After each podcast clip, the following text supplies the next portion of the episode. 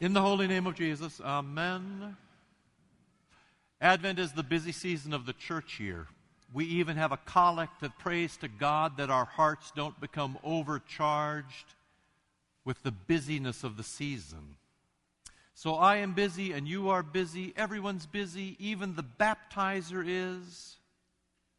But just like you and just like me, what the baptizer would really like is a quiet Christmas.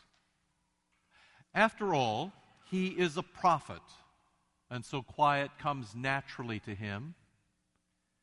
He lives in the wilderness with the scrub and the sand and the wild animals, where the only other voice is the voice of God Himself. But like you and like me, the baptizer feels the press of the season. He feels the press of God's holiness and also the press of Israel's unholiness.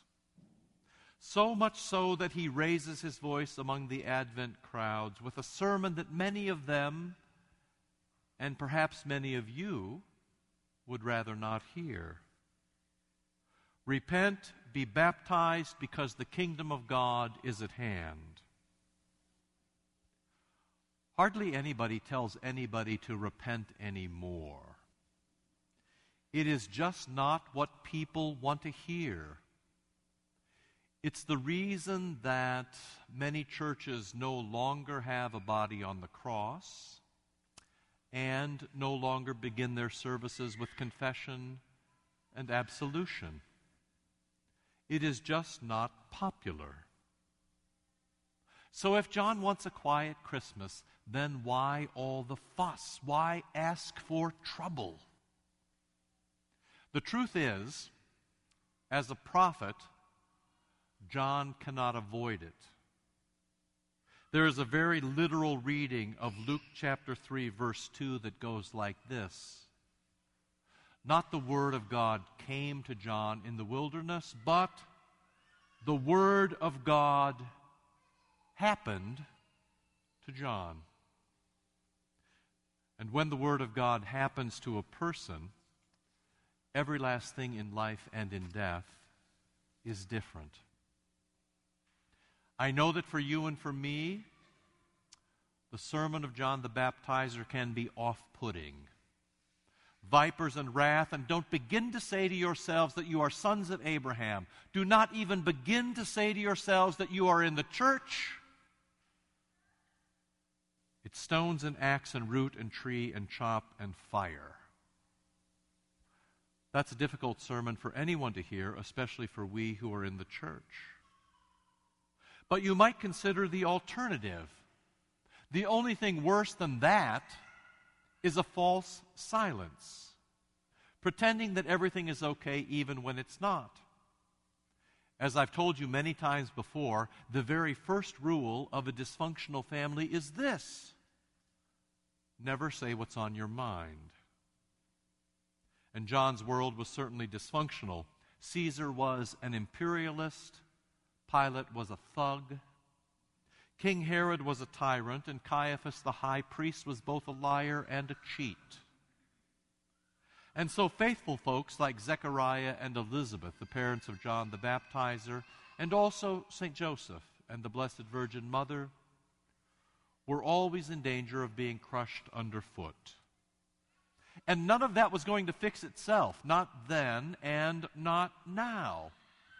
We have all been in situations like this where we would rather look the other way, where we would rather ignore our troubles and our sins, hoping they would just go away. But as you all know, they don't just go away.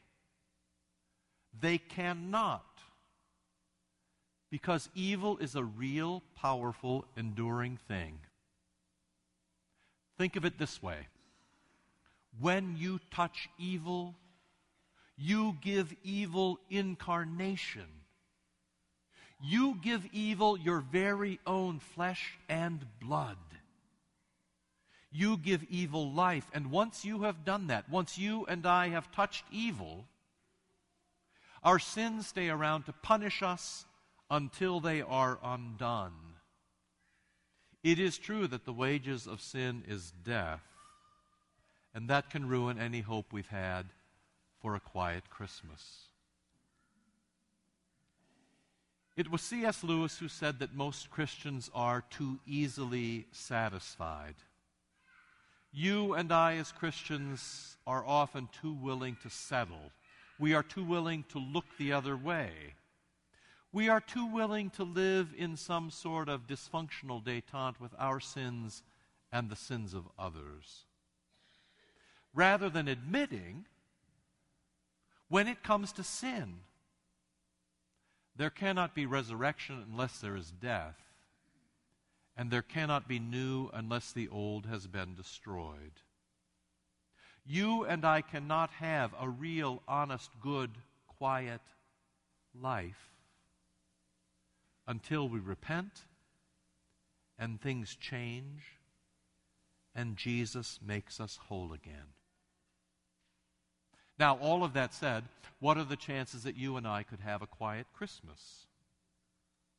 Pretty good, actually. It turns out that the baptizer has a softer side. The baptizer brings change, and the penalty for not changing is to remain the way you are. And if you and I insist on vipers and wrath, then that's what we will get. But you certainly must have noticed in the gospel for today that when these people hear John speak, they don't flee, they splash around in the water. Certainly, you can see that they have heard this word, repent and be baptized, for the kingdom of God is at hand, as a gospel word, a forgiving word, an honest word, a life giving word, as the words they've always wanted to hear and for so long have been waiting as the chance to have their sins undone. If they are in the water, then they have heard repent as forgiveness, as fix, as life, as salvation, as wrongs being made right. And we can say of them as well, the Word of God has happened to them. And now, this Advent, if it could only happen to you and to me and to everyone else we know. If it could happen to us at Christmas or sooner, if it could happen in this second week of Advent, or sooner still, if it could happen at this Holy Eucharist today. And of course it does because there Christ is present with his life giving flesh. When Christ comes, everything changes. When Christ comes, wrongs are made right. And when you leave today, touched by the flesh of Christ, your life changes. John the Baptizer is very clear. What should you do? What should we do? John says, avoid evil and live in mercy. Give your extra coat to somebody who's cold.